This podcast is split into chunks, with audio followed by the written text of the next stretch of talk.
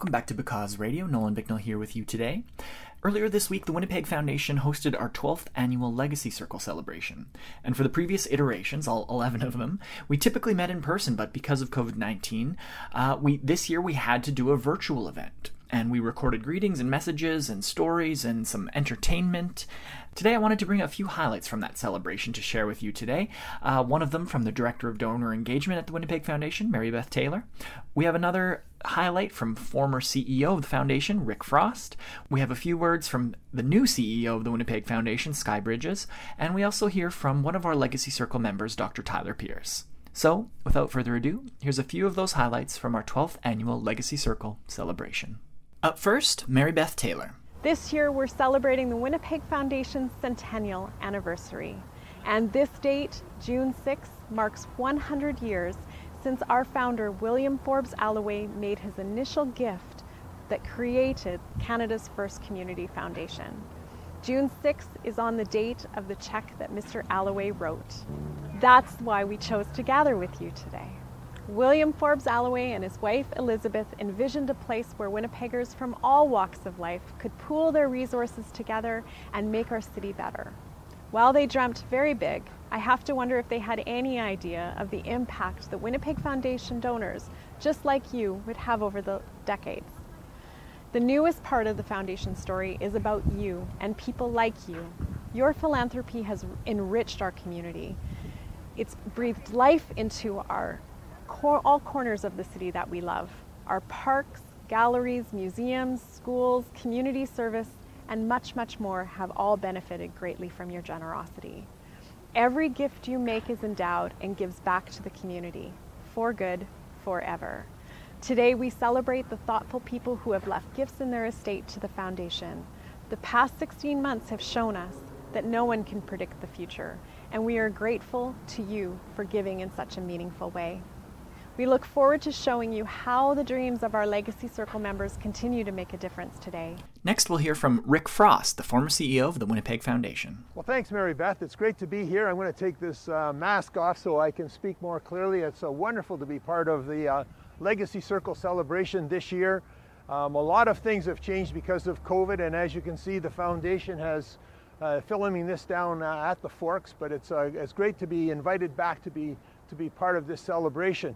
The Legacy Circle has always been a critical part um, of the Foundation's um, activities because um, all of you make a critical difference in terms of empowering uh, the work of the Foundation. And in my 23 years at the Foundation, I've always really appreciated the support that we've enjoyed from people who have made bequests and future promises to the Foundation. Um, one of the great aspects of uh, being retired now is that I can enjoy my favorite uh, activity, which is history. And here we are gathered at the Forks, as I say, looking at the Alloway Arch in the background. And we know all know the story of William Alloway, but oftentimes we forget about his wife, Elizabeth, who was really the first uh, member of the Legacy Circle. Um, she made a bequest in 1926 of $800,000 which is the first uh, bequest the foundation ever received. And I think in today's dollars, that's probably worth about $11 million. So you can appreciate that since endowments are lasting forever, the kind of uh, grants that that's generating every year to the benefit of our community. And so we celebrate certainly um, her contribution to the foundation as we celebrate all uh, members of the Legacy Circle. Um, it's of course my pleasure um, to introduce our new CEO, uh, Sky Bridges, who I've gotten to know, but um, I'm turning over uh, my role as CEO to someone who's got a great vision for the future, and certainly I feel that the uh, foundation is in great hands under his under Sky's leadership. So I'm going to wrap up by saying thank you again to all members of the Legacy Circle. I look forward to uh, being part of um, that circle now more as a member than as CEO of the foundation. Sky, it's over to you. And now we'll hear from Sky Bridges, the new incoming CEO of the Winnipeg Foundation. Thank you, Rick, for your dedication and contribution in leading the Winnipeg Foundation. Through your leadership, you have brought together countless people to help make Winnipeg a better place for all. And a big thank you to you and everyone for joining us here at the Legacy Circle celebration this year. It is my honor to join you here through this technology today, and in the future, I look forward to meeting with you in person when it's safe. Over the last few years, I have got to know the amazing work of our donors and their generosity in helping to make the city we love a better place. As I get to know you more individually and collectively, it is my hope that you will continue to put your faith in the Winnipeg Foundation. To follow in Rick Frost's shoes is truly a big task, but one that I am honored to take. And it is my hope that I will continue to gain your trust in the Winnipeg Foundation so that we can work collectively to build a community where life flourishes for all. And last but not least, we'll hear from Dr. Tyler Pierce, a Legacy Circle member and Winnipeg Foundation donor. So I first became a member of the Legacy Circle. There were really two reasons. One was about eight years ago, the day before I moved into what now is my house, uh, a cousin of mine was in a tragic accident and he ended up being in ICU for a month or two and then he passed away. And I am just about to turn the age that he was. Um, but because he started uh, working probably in his early 20s and saving money, when he died, he actually had a sizable estate um, and he had no will. And so, in the midst of a tragedy, um, his mom and his sisters had to look at and had to be the recipients of money that he was saving for his retirement and things like that. And I remember becoming very aware of the fact that now, as a homeowner, there's going to be money at the end, possibly. I mean, all things going well, when I die.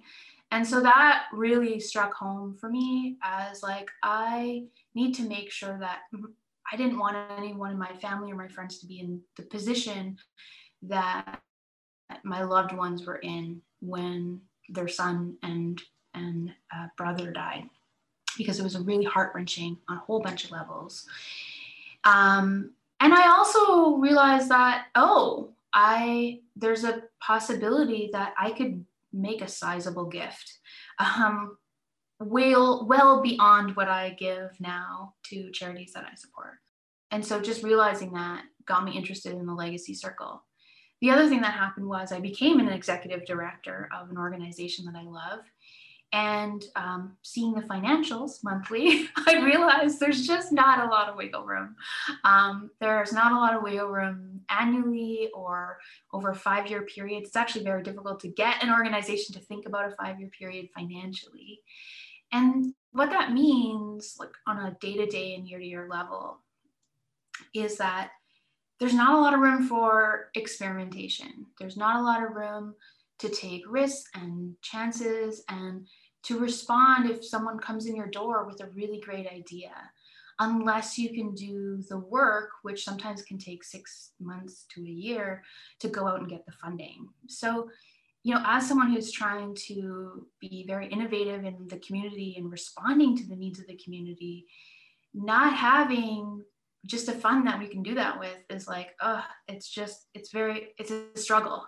it's the, the nicest way I can say that and so when I realized that, you know, my biggest gift could be when I leave this body, um, I thought, hey, that is so cool because I would love to know that at some point, who knows when it will be, maybe it'll be in 60 years from now, I hope, um, that someone will be the recipient. Someone will get a letter or an email and say, You have been gifted, hopefully a sizable amount, uh, to do what you know is best for your community. Here you go. And I know that my feeling on receiving something like that would be like I would be crying and dancing and I even even speaking about it, I can almost feel my heart opening up like breaking open with like just like radiant light. and I I look forward to even though I don't get to see it, I love the idea that that is going to be something that lives past me. And so that's why I'm a part of the circle. Now, if you want to see the full video of the celebration, if you like what you heard, you can visit the Winnipeg Foundation's website at wpgfdn.org or by searching Winnipeg Foundation on Facebook or Winnipeg Foundation on YouTube, and you can find the whole Legacy Circle celebration there. Thanks for listening. We'll see you next time. Because Radio is produced by the Winnipeg Foundation in partnership with 93.7 CJNU FM.